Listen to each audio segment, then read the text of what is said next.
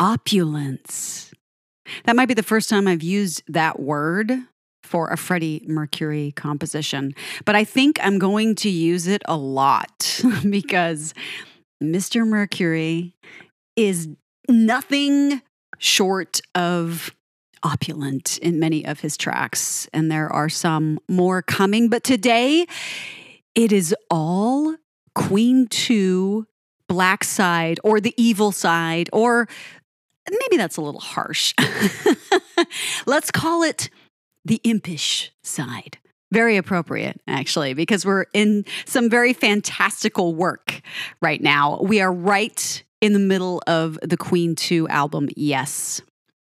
And this is track 7 of the album, dive number 17. We're getting into the thick of Queen with The Fairy Feller's Master-Stroke. I've been looking forward to this song because it's short, but oh, how it packs so much stuff.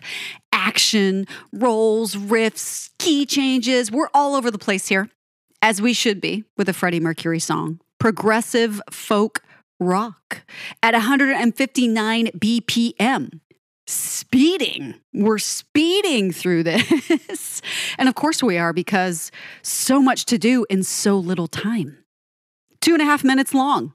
And yet verses and verses and solos and instruments and all kinds of things happening here.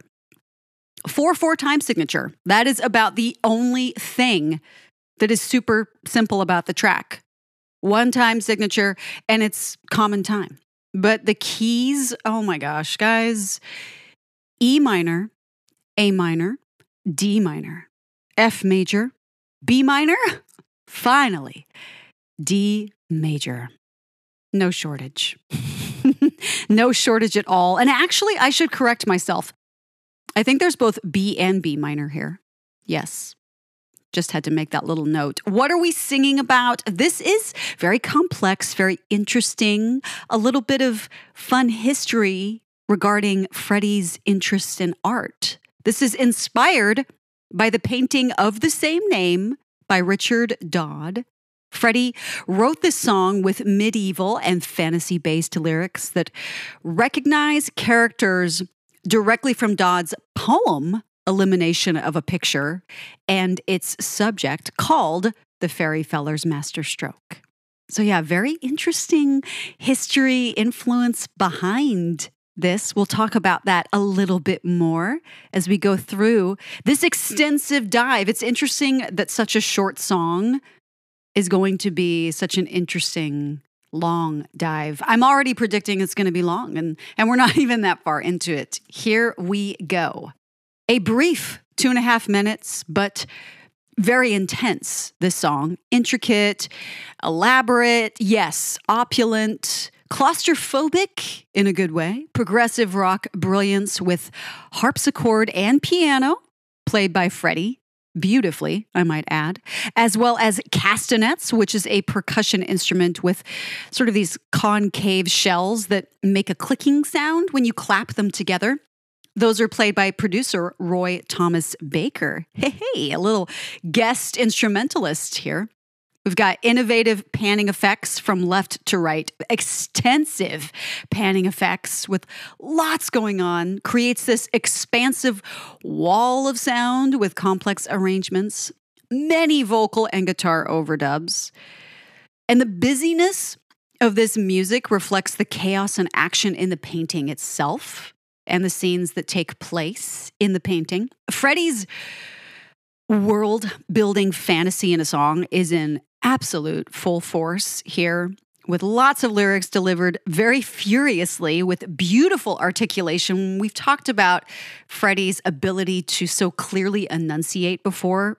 This is one of the finest examples, with so many lyrics going on. And this is perhaps the most fantastical and imaginative we get with Freddie, save a few more future tracks we'll go through.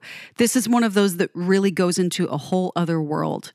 Abundant key changes and shifts in mood. They're perfectly executed by all, especially John on bass and Roger's intricate drumming.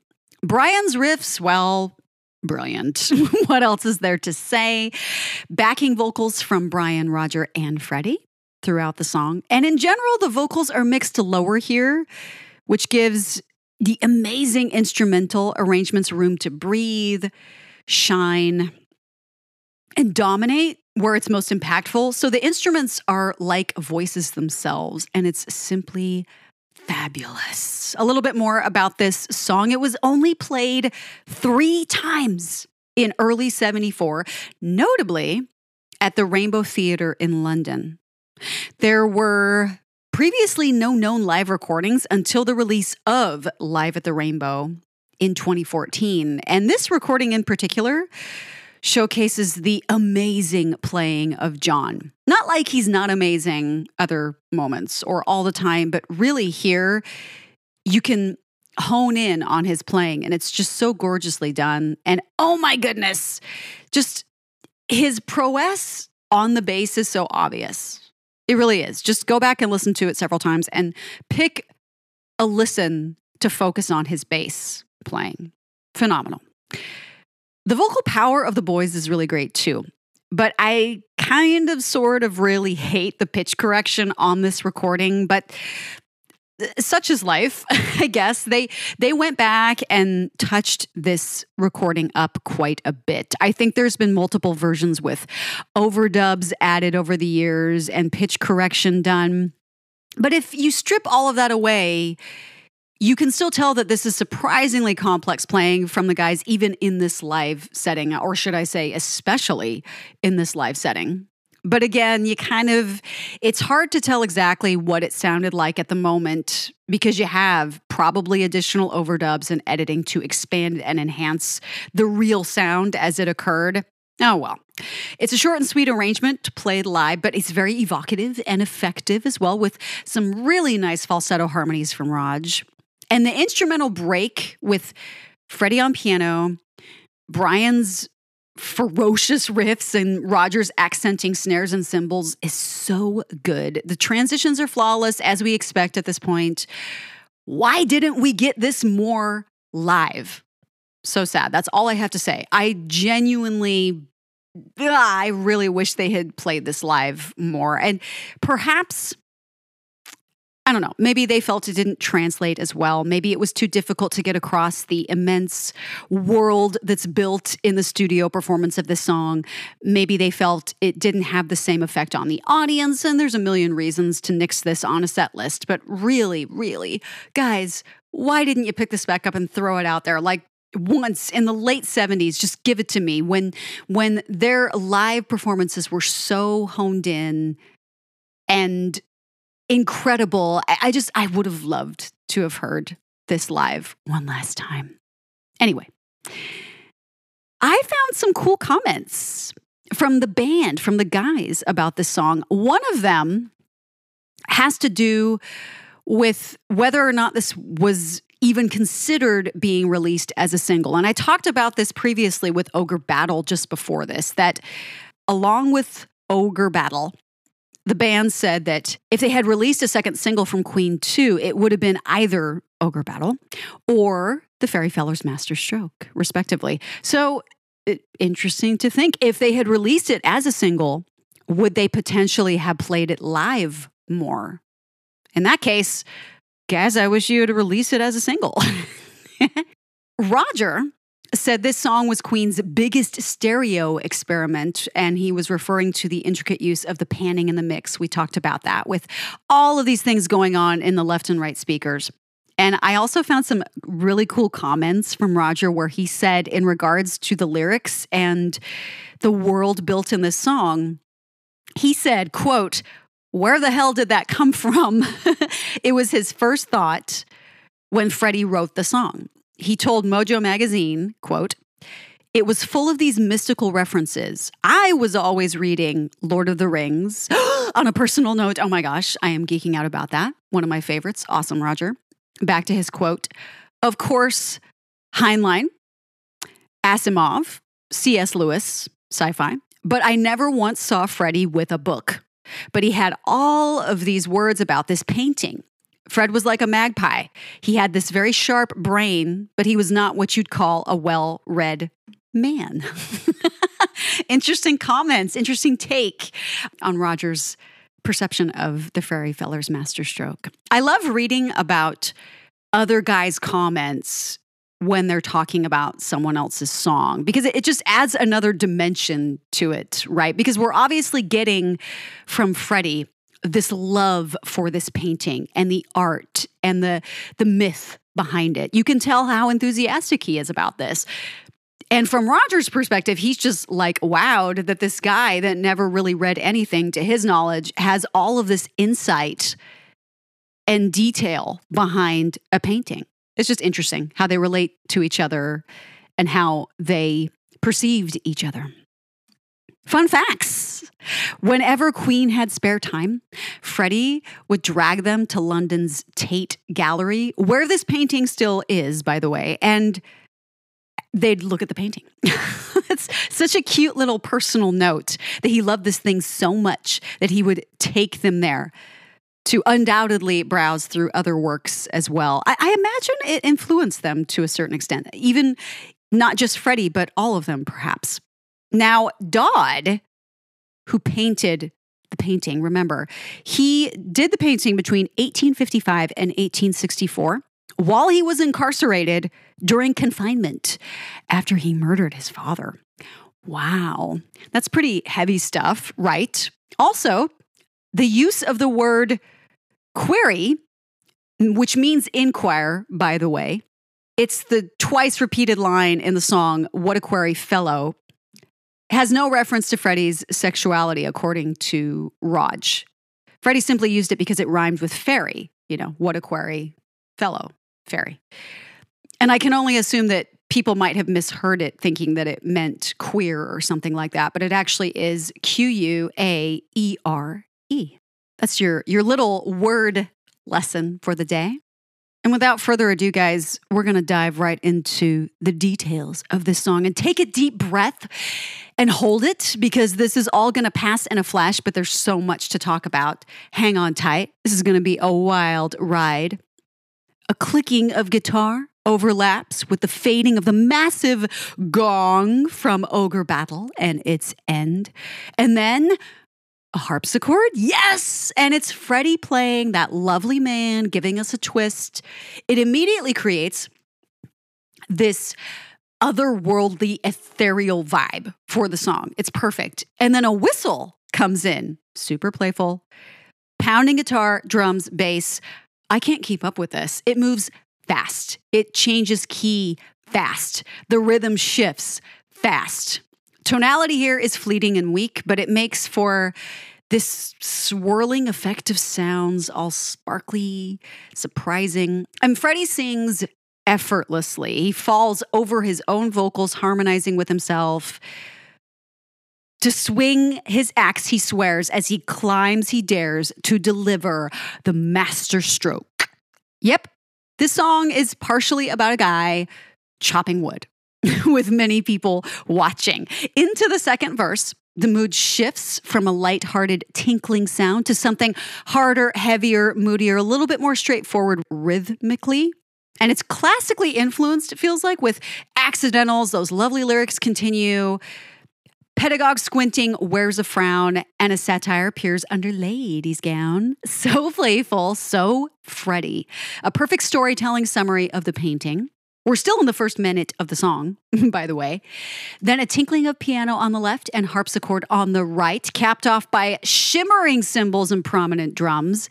The verse continues with heavier guitars in unison with always powerful bass. An appearance of glissando ahs from the boys. As this verse concludes, every beat, every note, every embellishment is so incredibly perfectly placed and performed.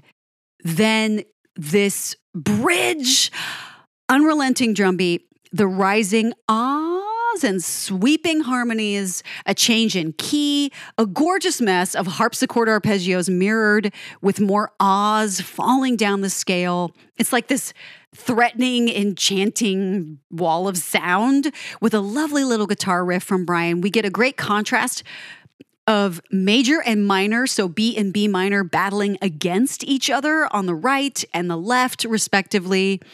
There's some absolutely incredible work from Freddie on the harpsichord. Crank it up. Go back and listen to it if you miss it, because it's such a shame. It's so mixed in with the sounds. It is as it should be sonically, but man, you want to try to hear that if you can. Then we get some more great lyrics. Soldier, sailor, tinker, tailor, plowboy, waiting to hear the sound. Ah, Freddie, this is brilliant with these words. It's totally innate, this ability to deliver a line with cheeky, youthful, and magical energy like that. And I love Brian's rich, warm guitar chords here. Verse 3 continues this brilliance, and in it, Brian's guitar sounds like a pan flute briefly. What? So incredible. It's one of my favorite moments in the song.